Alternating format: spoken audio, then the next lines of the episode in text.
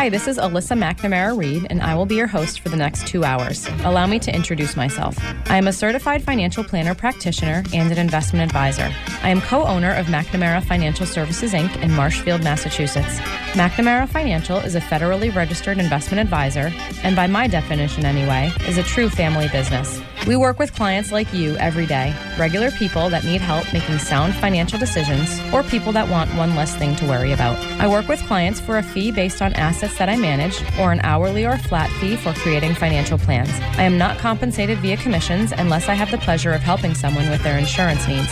There are some things worth paying for, and perhaps a lifetime of financial security is one of them. I, of course, cannot guarantee that working with me will ensure a secure financial future. McNamara on Money has been a call in talk radio show since 1990. I love hearing from listeners, and there truly are no dumb questions. In fact, I like the simple questions because everyone should have the answer to those. Just don't call me asking for the next hot investment or which market is going to outperform this year. Number one, that's not the nature of this show. And number two, I have no idea. Any advice I give to a caller is meant to be generic in nature and should be verified with his or her own financial professionals.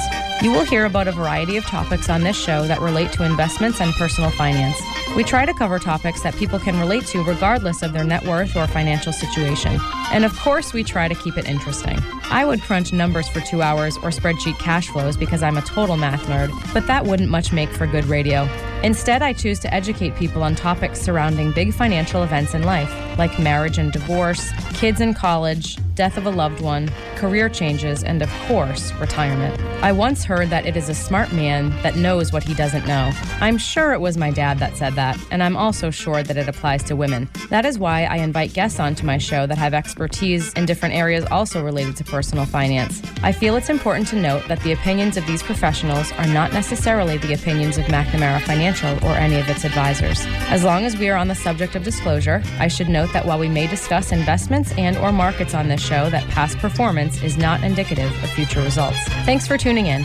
And welcome to McNamara on Money. My name is Justin McNamara, and I am alongside Sean Kelly of the Marcotte Law Firm in Lowell, Massachusetts today. How you doing, Sean?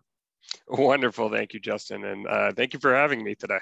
My pleasure. I know you're. Uh, I know you're a bit of a veteran of, of WCAP here.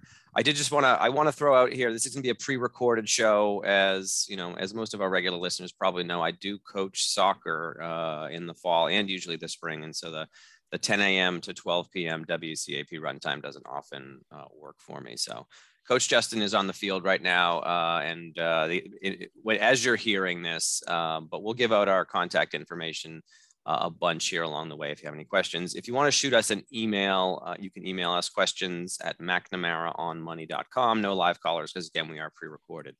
Um, but, Sean, why don't you start out uh, by telling, oh, well, uh, a, bit more on the intro. We'll, um, we're going to be talking mostly about bankruptcy today. I, I know that that's our topic for the day and that's why we have Sean on. So, but why don't we start with your bio and uh, you know where you work and, and how you ended up in this uh, in this business?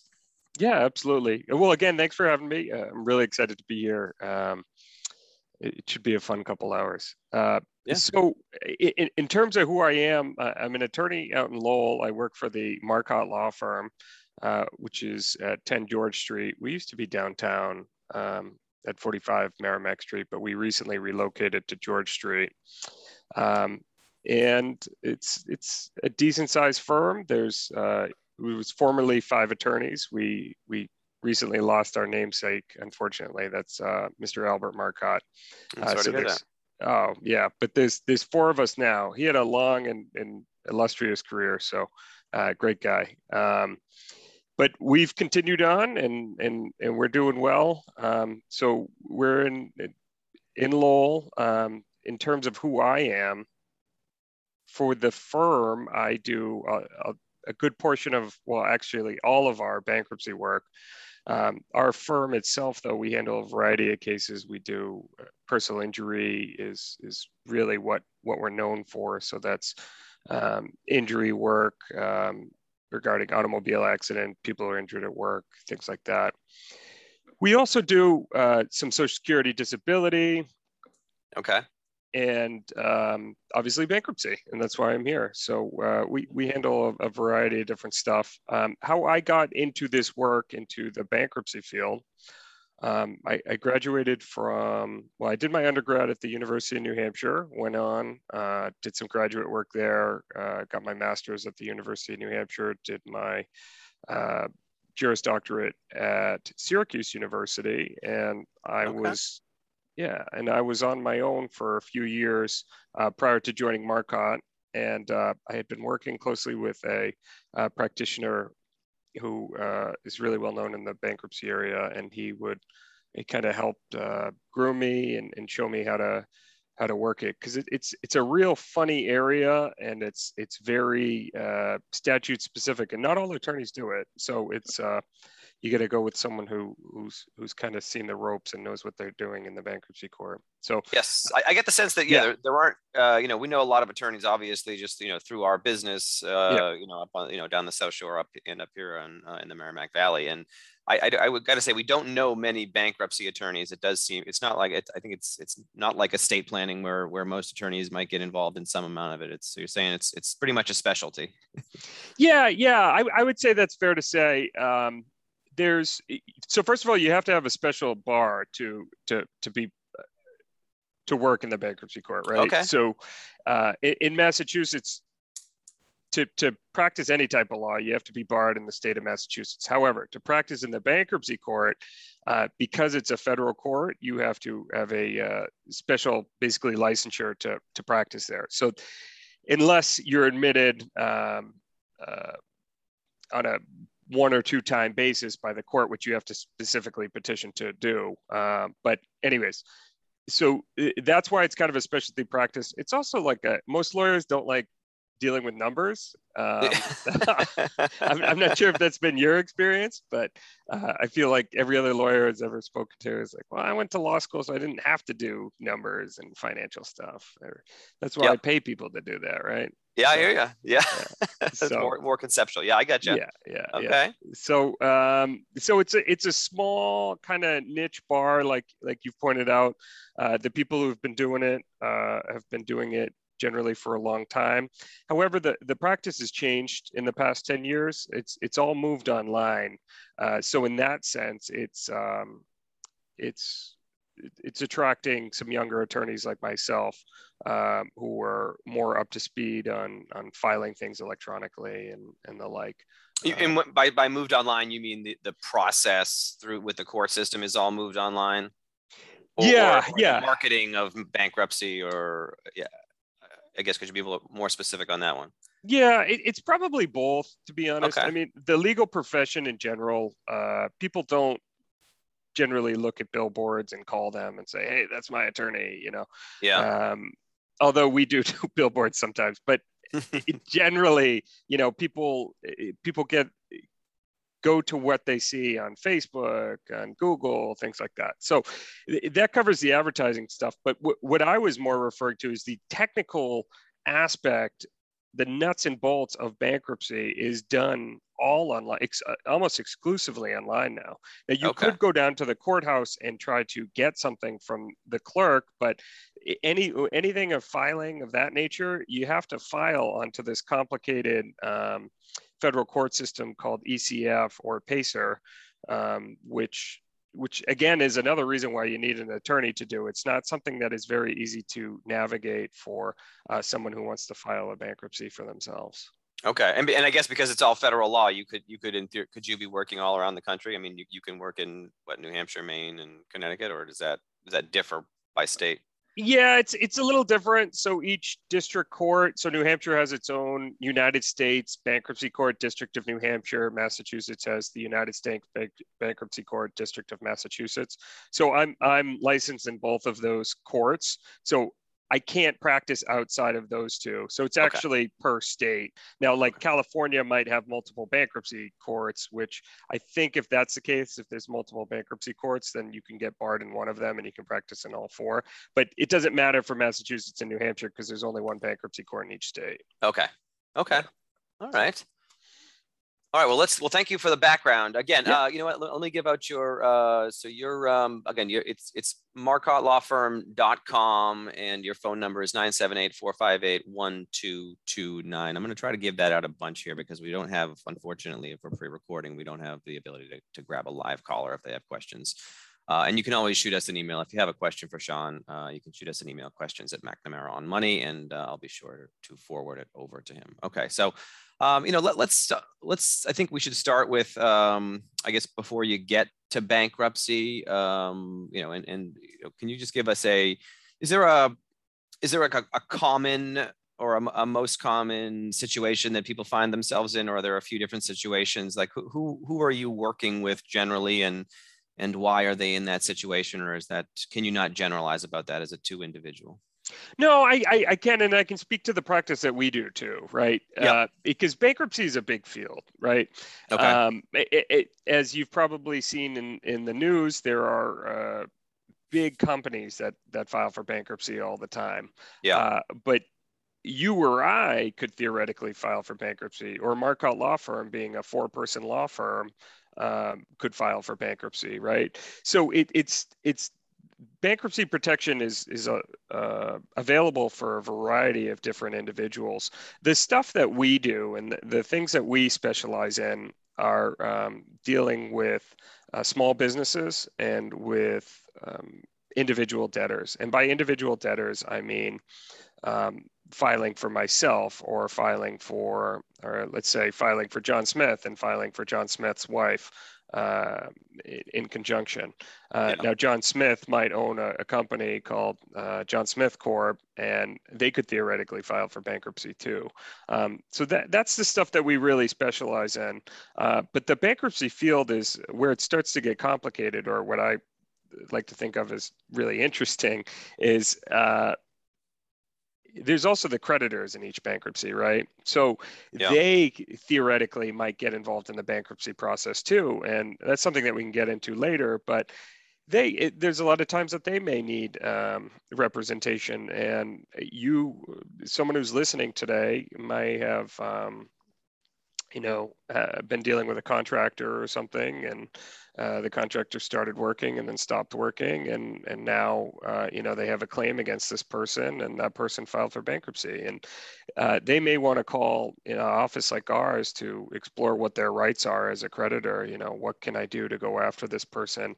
Does it really just stop at bankruptcy? And and and sometimes it will but a lot of people don't realize that that you have rights as a creditor. If you're being listed on the bankruptcy you have rights that you can pursue in the bankruptcy process.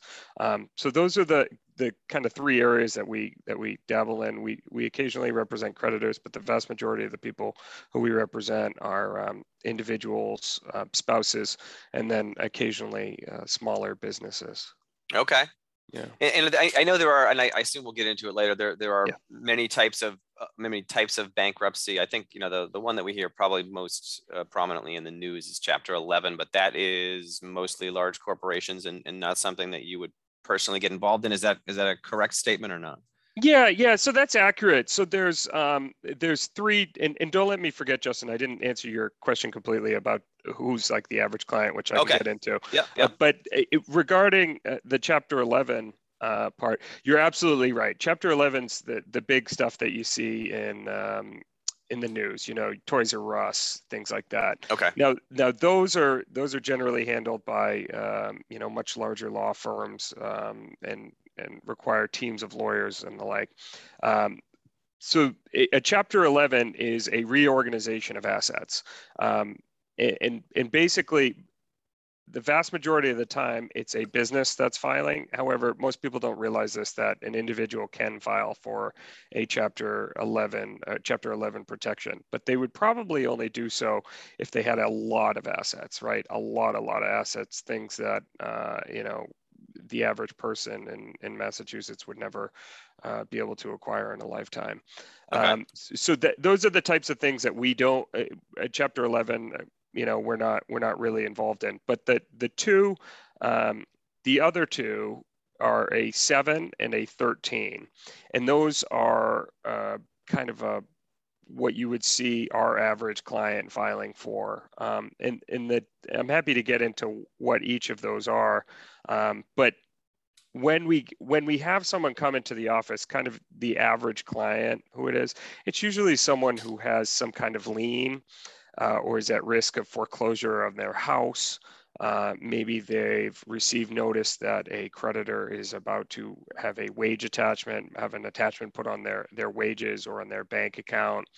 Uh, but the big ones are usually a, a, foreclosure or an auction's coming up for their house, or maybe uh, their car is about to be repossessed.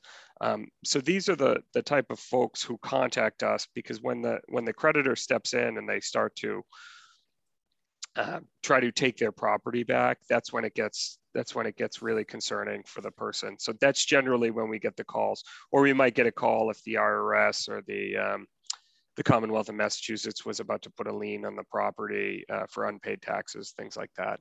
Um, so I, I, wish more people would call us sooner than that, but it, it yeah. usually takes an event like that uh, to have us swoop in and, and be able to help. Okay. Yeah, I, am sure we'll we'll probably hit a bunch of these yeah. um, questions a, a, few different times during the course of the show. But I mean, is there? I guess uh, one of the questions that I had personally was was how often you know, it, it sounds like people are coming to you pretty late in the game, and, and maybe that's um, maybe that's a lesson for everyone out there that you that, that you should try to get ahead of it a bit more, at least with a with a consultation with a, with someone like you. That's my cell phone ringing.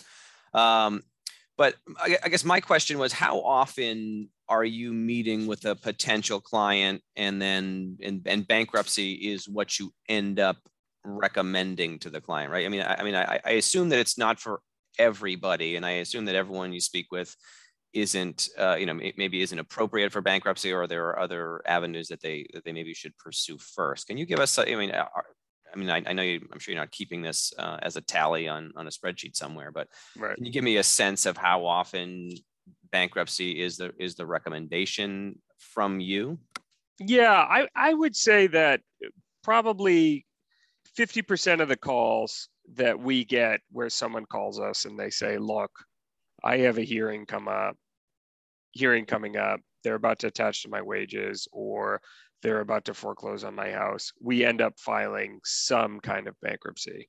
Now the okay. other the other 50% we choose not to for a litany of reasons. Either A, they wouldn't qualify for a bankruptcy um, because either they've filed for bankruptcy um, recently, right? So for a chapter seven, it's about 10 years, or a chapter 13, it's seven years. So you can't just keep filing for bankruptcy and receive a discharge. So we have some clients who just can't because it's because of the timing of things. We okay. have other clients who um, uh, they either don't make enough money or they make too much money. And our suggestion to them is, hey, look, the the protections you're going to get from the bankruptcies are, is not not what you think. Uh, so therefore, um, you know, you can retain us and let us reach out to your creditors and try to get this to go away. And and that's that's one of those alternative avenues that we do take from time to time. Okay. Um, and that would be, you know, have us reach out to the creditor to say, hey, look, we know you've been trying to contact the debtor. Uh, they're having some financial troubles. They lost their job because of COVID or something. Um, yeah. I'm gonna file. I'm gonna put them through a bankruptcy if uh, you don't accept X amount of dollars from us, which is the most that they can come up with. And and and sometimes that's right for people um, because everyone's always kind of concerned about like, well, what's what's gonna happen to my credit if I file for bankruptcy and stuff. And it's like, well your your your credit's already in the tank right? Like yeah. if you're coming to me and they're about to put a wage garnishment that same creditor has probably been reporting on your credit report for the past you know uh, couple years so your credit's probably already tanked. Like the bankruptcy's not going to do that much you know? Yes it will stay on your credit report for 10 years but so and then we have those types of clients who are more adverse to it uh, they don't want to file because uh, maybe there's a there's a little bit of pride. They're concerned about uh, their ability to work with a certain lender, things like that. Um, so, and, and that's that's actually usually an initial conversation that we have with the person that, hey, look, there's no shame in bankruptcy, right? Like yeah. the, the, the protections are there for a reason, and it's to protect good folks like you um, who've tried to do the right thing and pay back their debts. But the the system is set up for them to fail, particularly with credit cards, right? Like, I, I, I don't know about you, Justin, but the idea of paying back a loan at 25% interest APR is, yeah. I, I can't I can't do it. You know, like even if it's a thousand dollar loan. I mean, that's just yeah.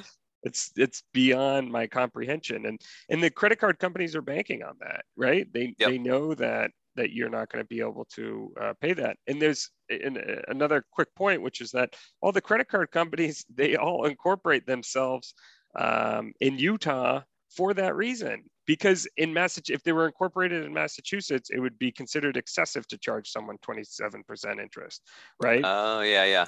But they do it, but they but they keep themselves in Utah so they can charge it whatever they want because then they follow the Utah laws, right?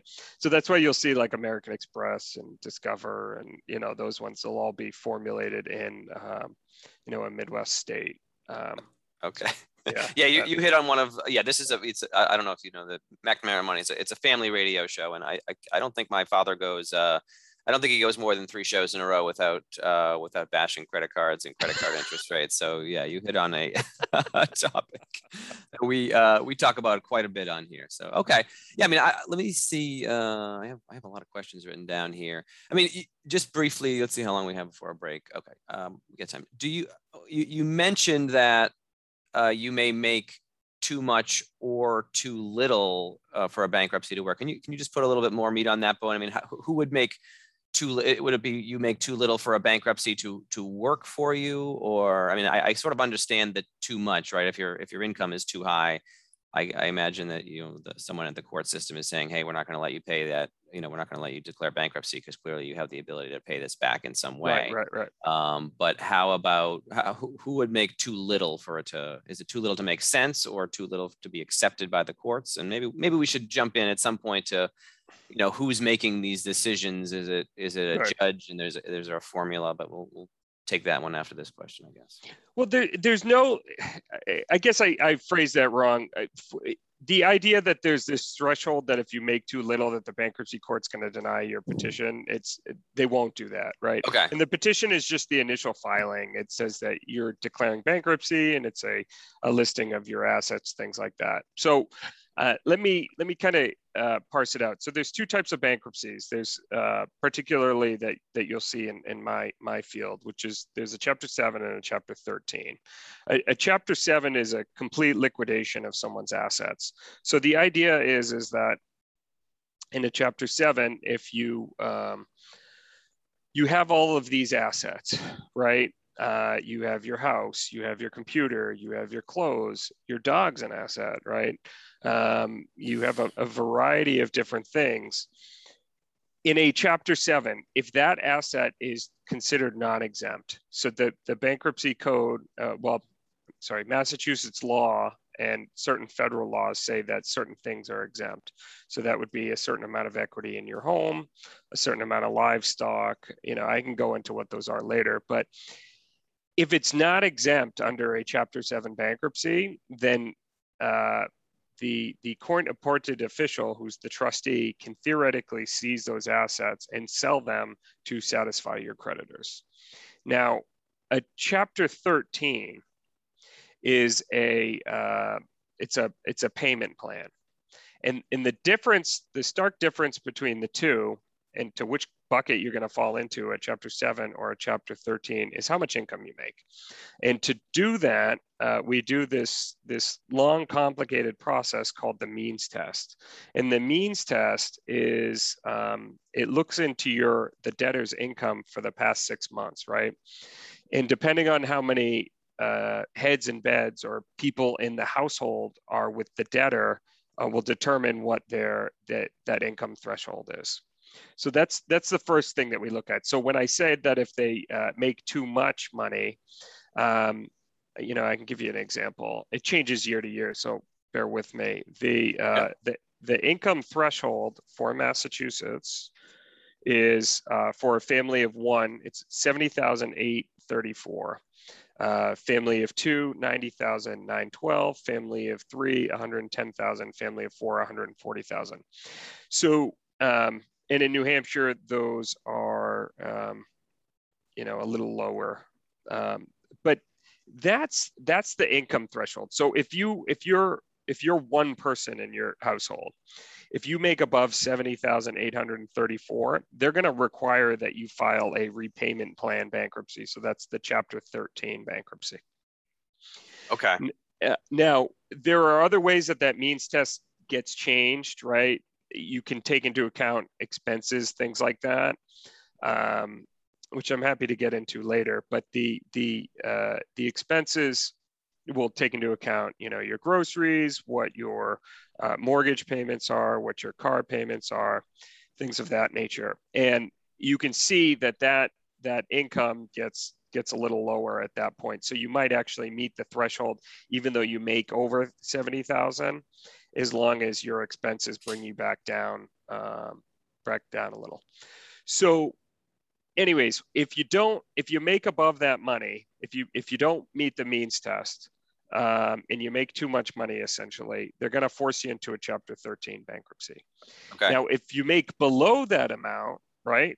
You, you know what? Still... Let me let me stop yeah, you there because we're, we're actually up against a break. So before you jump in there, um, we have got to get going here. So all right, hey, we're talking to talking to Sean Kelly of Marcotte Law Firm, and we are up against a break. So we will be right back.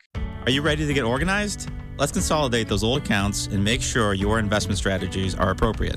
This is Kirk Reed, a certified financial planner with McNamara Financial in Marshfield. Find out more at McNamaraFinancial.com. And we're back. Welcome back to McNamara on Money. My name is Justin McNamara. I'm alongside Sean Kelly of the Marcotte Law Firm in Lowell, and we are talking bankruptcy today. And I, I interrupted you before the break here. So um, again, if uh, any questions, we are pre-recording today. The real me is out there uh, coaching soccer at the moment, uh, so we're going to do a pre-recorded show here. Uh, I will be responding to questions. If you have any, you can shoot us an email, questions at McNamara on money. If you'd like to reach Sean directly, I'm going to give out, uh, it's Marcotte Law Firm. Uh, Marcotte is M-A-R-C-O-T-T-E and then lawfirm.com.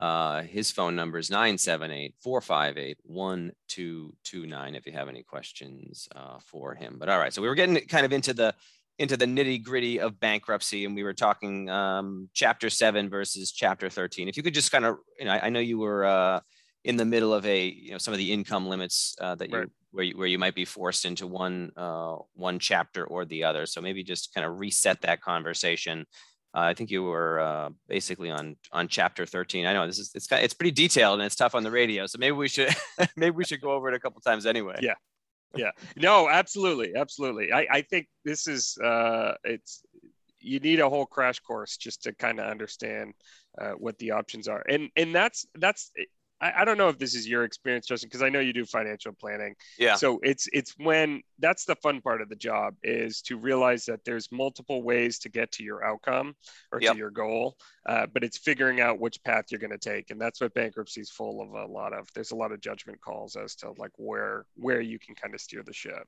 Yeah, you. Do, I mean, you, you don't. I, I mean, this is just me, and I guess I probably would pay as much attention to um, just kind of financial news. There's not a lot out there. I I don't think and you just don't come across it that often. I mean, if I if I told you what I'd heard, I would I would say, you know, you can file for bankruptcy and and they won't take your house, and that's that's almost the extent of what I, you know, your your house and your car are protected, and then everything mm-hmm. else I don't know that you hear much about on a regular basis. So you know, especially for someone who's you know who's potentially in a situation where that might come up, I think it is right. a good idea to have you know a, a decent uh, you know, kind of a, a, decent sketch out of, in their mind of what maybe to expect and and you know where they might sit in these in these various sets of options.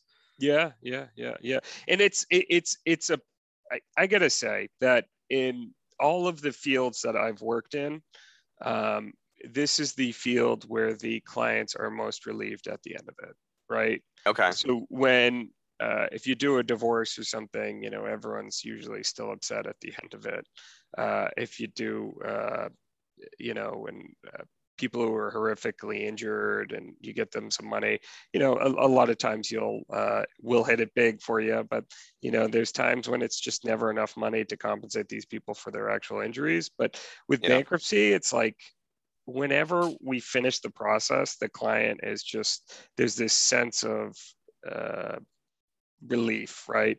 That they've had this albatross around their neck for so long, and that it's gone basically, right? Now they may have to make a few payments or something to their creditors, but it's Yeah. a lot better than having your wages attached and trying to pay back a credit card that's at uh, you know 26% interest like we discussed. So um, that's that's the rewarding aspect of it, but um, it, I, I know that we were discussing chapter seven versus chapter 13 and, and this is uh, this is the big the big area the first thing that your bankruptcy attorney is going to want to figure out if you're having financial troubles so the first question is is right Actually, like yeah, but, yeah but go for it. before before we get there, I Yeah. mean, I, I just had a question. You, you know, you, Yeah. you've mentioned having your wages attached several times. I just wanted to, you know, just follow up on that just a bit.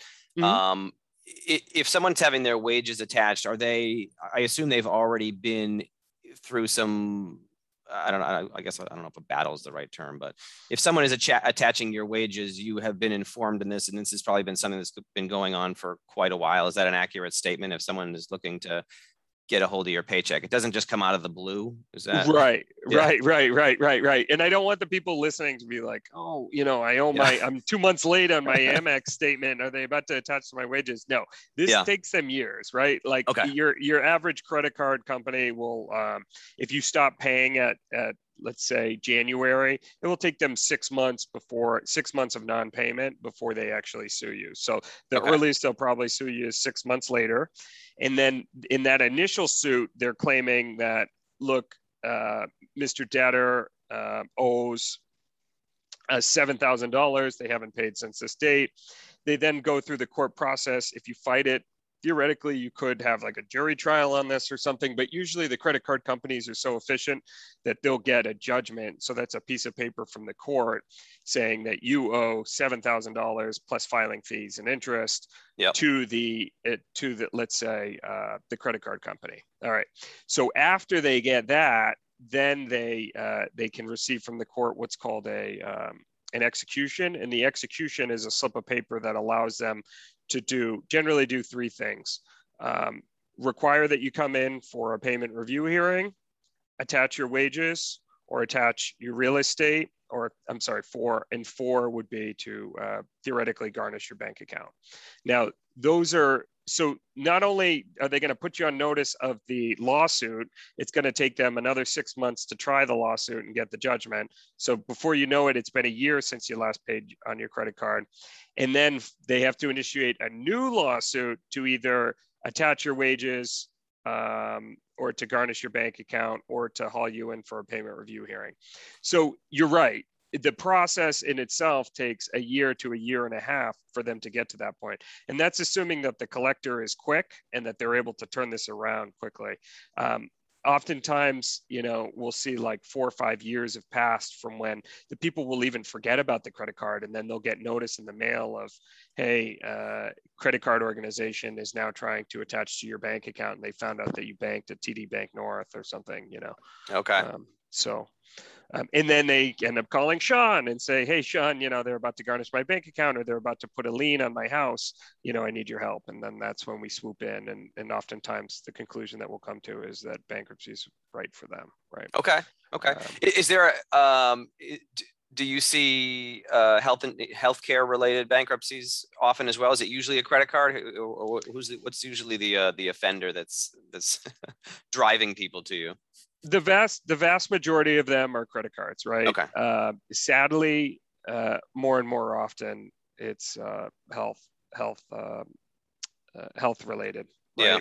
Um, so either people weren't insured, or they didn't have enough insurance, or they have high deductibles within their health plan, Yeah. and they just have a medical emergency that came up and they didn't anticipate, and um, you know the the the hospital or the medical provider goes after them individually and it's just sad. Um, it, it's a funny law that a lot of people don't realize is in massachusetts and new hampshire too if if you have medical debt uh, and you pass right your spouse can actually be held accountable for your own medical debt.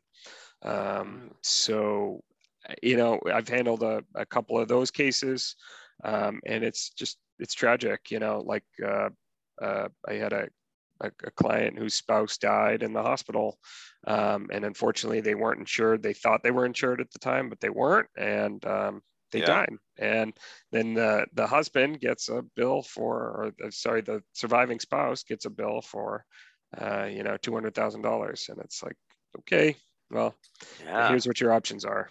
Yeah, especially with especially with the end of life, you know, the amount of money that's spent end of life. That's that sounds uh, Right. yeah, potentially scary. Okay. Yeah, yeah, absolutely, absolutely. So yeah, in in in more so with COVID too. It, what I've noticed is I'm seeing it's just it's hitting people from all sides. It's high medical bills. Uh, people are uh, a lot of folks have lost their jobs or have been furloughed for long periods, um, and the, unfortunately the credit card companies they they keep insisting on being paid. So um, you know, uh, so I, it's since since 20 what march of 2020 uh, we've noticed an influx in in bankruptcies um, probably not so much as much as the the housing crisis of 2008 but Yeah. um, but something more akin to that I, I think the next few years we're going to see a lot of people filing for bankruptcy or seeking bankruptcy uh, protections uh, as a result of the pandemic Yeah, unfortunately, I think you're probably right about that. yeah Um, okay, yeah. What's the um, uh, do you?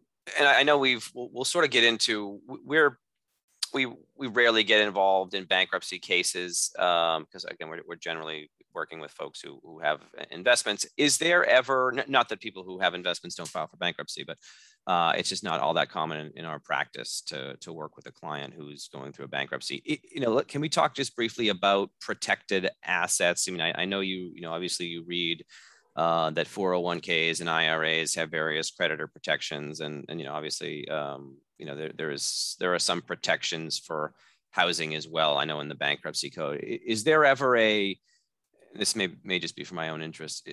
Is there ever a a strategic bankruptcy where where someone may actually have the assets to pay off a bankruptcy to, to pay off a a, a, a creditor but they decide to they decide on bankruptcy. They say, I know it would have to probably be a lot of money in order to go through all that hassle. But I mean, if you're if you have a you know a million dollars in a 401k, is am, am I right that it's not attachable through a bankruptcy and and might it might they just be better off filing? Yeah, yeah, you you were you were absolutely right. So there's um, so when I was discussing chapter seven earlier, um, what I said was the trustee can grab all non-exempt assets, right, Yeah. and that they can force you to uh, sell them. Now that's that's a that's a term of art, exempt assets, right? Yep. So the exempted assets, um, which you've just pointed out, which a 401k would fall into an exempted asset. Uh, not all retirement plans, but a 401k would. Um, would fall into an exempted asset. So that would be uh, something that the trustee uh, who oversees the bankruptcy could not grab and force you to sell, uh, force you to sell um, for the benefit of your creditors. Um, so there's there's actually a variety of uh, exemptions, and there's um, Massachusetts and New Hampshire are um, unique insofar that um, you actually have two sets of exemptions that you can use. You have the federal exemptions, right? So there's a there's a there's a set of federal exemptions that uh, are designed by the the United States uh, government that say, you know, you can exempt a homestead up to twenty five thousand. Uh, an automobile up to 4,000, jewelry up to 1,700, um, personal injury awards up to 25,000, tools of the trade up to 2,500, 401k, like you pointed out, pointed out. Um, social security benefits, alimony and child support, and um, life insurance, right? I, that wouldn't include whole life insurance, but term life insurance, right? Okay. So those are those are the federal. I, I just pointed out some of the hot button uh, federal exemptions, right? Now in Massachusetts, I'm not bound by just using the federal exemptions. I can also use the Massachusetts exemptions, which I quite often do because they're far more favorable when it comes to the things that matter the most. And what do people want to save the most in a bankruptcy? The house, right? house, yeah. Well, you yeah. Did you say homestead twenty five thousand? That seemed that seemed like a. Uh, It's it's pretty low, right? yeah, right? Yeah. So it's This like isn't 1970, uh, 1972, right? Yeah, right. Right. When you could get a house for like 50 grand. Good Yeah. luck finding that in Massachusetts, you know. right. Yeah, yeah. So um so oftentimes I'll file uh, uh, almost always I'll use the Massachusetts exemptions, which the homestead would be if I don't, if there's not a filed homestead, which we're always going to file that special homestead, which is a slip of paper, which we file, uh, gets filed with the registry of deeds. Yep. Um, even if there's not, so there's an automatic homestead objection of up to $125,000, right? So that's five times what the federal one is. But if I file that piece of paper, right, with the registry, it's then 500,000. So that's uh, what, 10 times the amount. Um, okay. Um, of the sorry 20 times the amount of yeah, the, yeah. the federal exemption so so the idea is is uh, most people don't have 500,000 worth of equity in their house, especially if they haven't bought, if they've bought in the past 10 years, right? So that means that if I use the Massachusetts exemptions, I can not only save their their uh, several hundred thousand dollar retirement plan, right? But I can save their house, right? And they don't have to pay anything out of their house, right? That's it. Yeah. Um, so also related to, to Massachusetts, it's more favorable with the car and automobile. It's uh, 7,500. If you're disabled, it's 15,000. Uh, clothing up to 15,000. Jewelry 1,200 or so. Books up to 500. Deposits of money up to 2,500. Tools of the trade up to 5,000. Um, and then the the other stuff that we discussed before, like Social Security benefits and things like that. So those are all things that as long as you have less than 2500 in the bank account right? Yeah. Um, it doesn't matter if you have a million dollars in your 401k and you have a house that uh, is worth a million dollars and you have a $500000 uh, mortgage on it. You don't have to give anything back to your creditors you know? As long as you're making uh, uh in the past six months you're making less than that $70,000 annual. So as long as in the past six months you've made less than $35,000, you'll qualify for a seven. You'll protect all your assets and you'll be golden, right? Okay. Um, and you won't have to pay any of these. Uh, nothing will get sold of yours. So th- the analogy that that um, and I'm shamelessly lifting this from a, another attorney who I heard, but I think it's a good analogy, which is that the whole point of bankruptcy is is think of the bankruptcy process as like a bus, and the uh, the debtor, uh, the client, is the passenger on the bus, right? And they get on the bus with a suitcase. And what's in that suitcase? It's all of their assets, right? It's their house, it's their bank account, it's their retirement account, it's their laptop, it's their dog. They want to make sure that when they go through that bankruptcy process, so three to four months from now, uh, that when they get off the bus, they still have everything in that suitcase. And if I make the determination um, by once the de- uh, once the client gives me all of their information if i make the determination that hey look it looks like they're going to lose half their suitcase on this bus that might be a situation where i say look justin this isn't right for you. You know let's let's see what we can do. Uh, let's see if we can hold these creditors off. Um, or i may say look you don't have an option these guys are going to foreclose on your house. You're going to lose your house. You got to file for bankruptcy. I'm sorry, you're going to have to pay some people back, but you're going to have to sell. Uh, you're going to have to sell that that uh, that car that you have. You know, uh, yeah. It, that's worth forty thousand dollars. Maybe you have some rare Mustang or something, right? Like, and that's that's a hard conversation to have because no one wants to sell their boat or their flashy car or something. But uh, you know, the bankruptcy code is what it is. And if it's not exempt, um, you know, the trustee is going to try to grab it and sell it for the benefit of your creditors. Okay. Yeah. All right. Uh, let's see. Uh, can you talk a bit about? Well, we'll go. We'll, we'll kind of redo chapter seven and, and yeah. eleven and thirteen and all that good stuff. But um, can, can you just tell me who, who's making the decision? I mean, are you? You know, you mentioned earlier in the show that it's all electronic now. Uh, is there are, are is a is someone filing for bankruptcy are they ever sitting in front of a judge or you know virtually or otherwise and and is the is it is it just a a set of instructions where you know the you know the, the rules state that this is what happens in any bankruptcy and then so someone just looks looks at the numbers and they you know they make a decision based on that? Or is a you know is a judge kind of weighing in? Are there is there any kind of uh, opinion's not the right word, but is there any latitude on the outcome depending on you know who is hearing your case or, or if that's even the right term. right, right, right, right, right. Yeah, no, that's that's a that's a really good question, and the short answer is it's a bunch of people. Okay. Um, so the when you file a petition in the bankruptcy court, so a petition is is where again where you list all of your assets, all of your income, and you say, look, I'm uh, basically financially destitute, or you don't even have to be financially destitute. You you just have a lot of debt, right? And and you got to do something about that debt. Maybe it's a bunch of tax debt. Maybe it's a bunch of credit card debt. Maybe it's a bunch of medical debt. Um, yeah. You got to do something about it. So you file your petition. Once you file that petition, you immediately get assigned a judge, right? And there's a there's a few judges in Massachusetts, and um, there's uh, two bankruptcy courts in Massachusetts. There's one in Boston and one in Worcester. Um, so you're going to get lumped into um, either the uh, either the Boston court or Worcester, and it will depend on where you are in the state. Um, depending on um, so so that's the first layer of it. You do have a judge appointed to it. The reality of it is is that the judge isn't going to look at your case, right, unless uh, you raise a bunch of flags, or if uh, you're a multi-million dollar business, or if there's a bunch of creditors who start filing against you, things like that. But in your average consumer bankruptcy, um, the judge the judge will be assigned to it, but that doesn't necessarily mean that you're going to spend a bunch of time with this judge or not. Okay. Who you're going to spend time with? There there are two other potential offices. There's the office of the United States Trustee. And the Office of the United States Trustee is um, they're an entity that's off of the Department of Justice, and they oversee um, the bankruptcy process.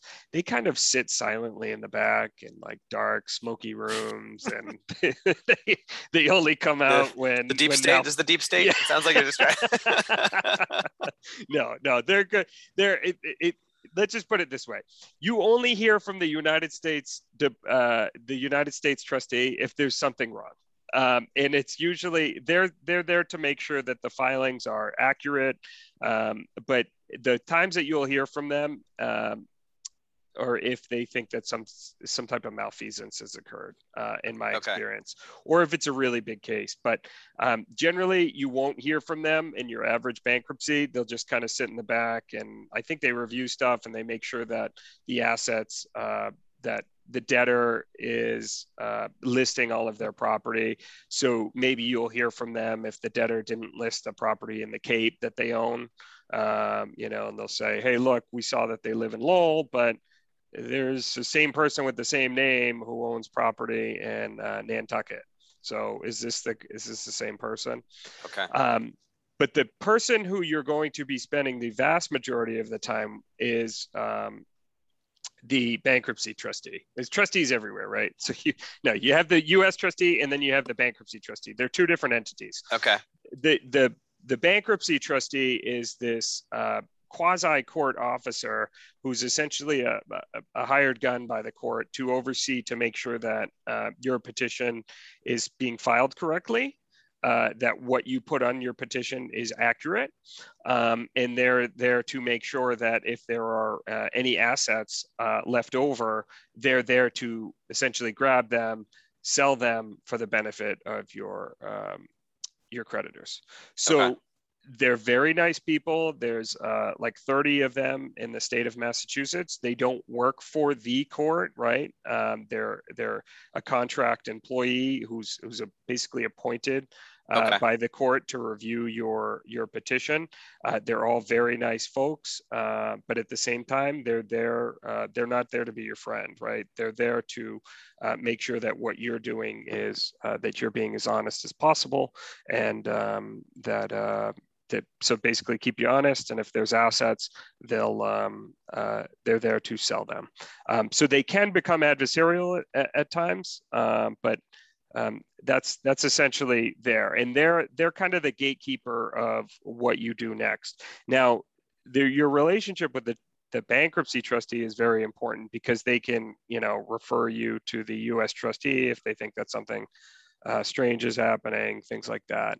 Um, and and and they're there. Um, the other very important role that they serve is after you you file for uh, you file your petition. About 45 days after that, you'll get what's called a 341 hearing. and a 341 hearing occurs in a chapter 7 and in a chapter 13 okay Okay. and in that that 341 hearing um, it's sometimes called a creditors meeting too it's a chance for the trustee to hold a hearing um, generally they they would do them in these these offices uh, although everything's went to phone since covid so you just call in now. But you're there with other people who have uh, filed for bankruptcy right? And the trustee is going to ask the debtor uh, whether or not it's a business or it's an individual whether or not they're filing for 7 or 13 uh, they're going to ask them a series of questions um, and they'll ask them questions like why are you filing for bankruptcy um, have you ever filed for bankruptcy before? And they already know the answers to all these questions before they ask them.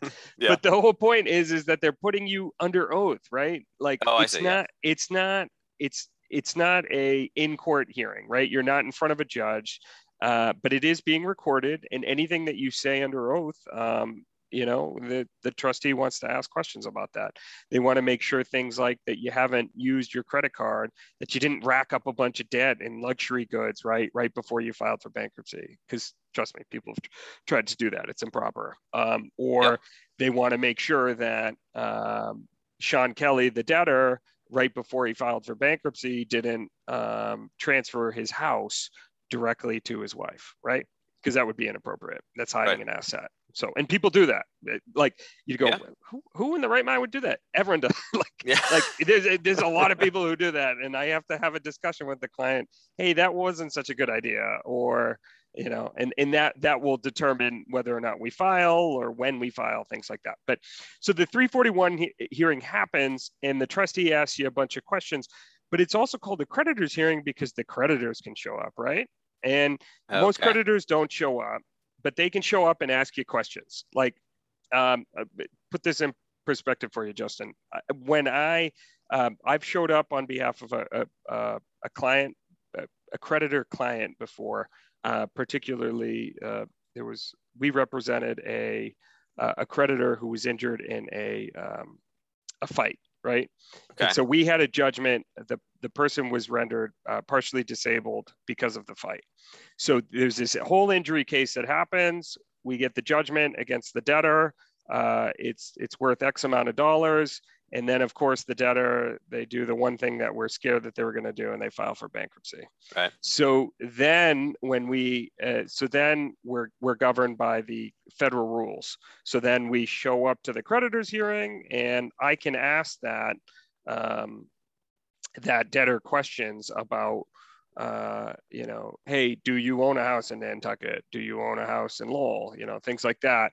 And the uh, with the sole purpose of trying to either show that this person is hiding assets or that they've eh, essentially that they've been dishonest on their petition because if they've been dishonest on their petition then their petition might get denied and if their petition gets denied it means that me as the attorney for the creditor who holds a large judgment against this debtor i Yeah. get to pursue this guy for life right like Yeah. so so i have an interest in proving that this person has a, a problem with telling the truth right Okay. yeah Yeah, I mean, I, I- can certainly see how. Um, yeah, I mean, the, anything like having your having your debts canceled, right? It, it's it, it seems like it's uh, the kind of thing that people would want to take advantage of if possible. So yeah, I guess you.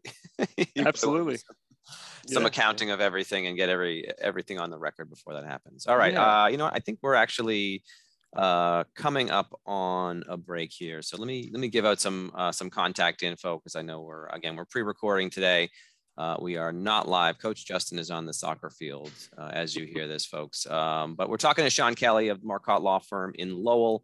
Uh, they can be reached at 978 458 1229 uh, or marcottelawfirm.com. That's M A R C O T T E lawfirm.com. If you have any questions for us, um, you can shoot us an email questions at McNamara on money uh, we'll check that out and get back to you. And if you have questions for Sean as well, uh, we can forward those along for you. So, okay, uh, we're up against it. Uh, we will be right back.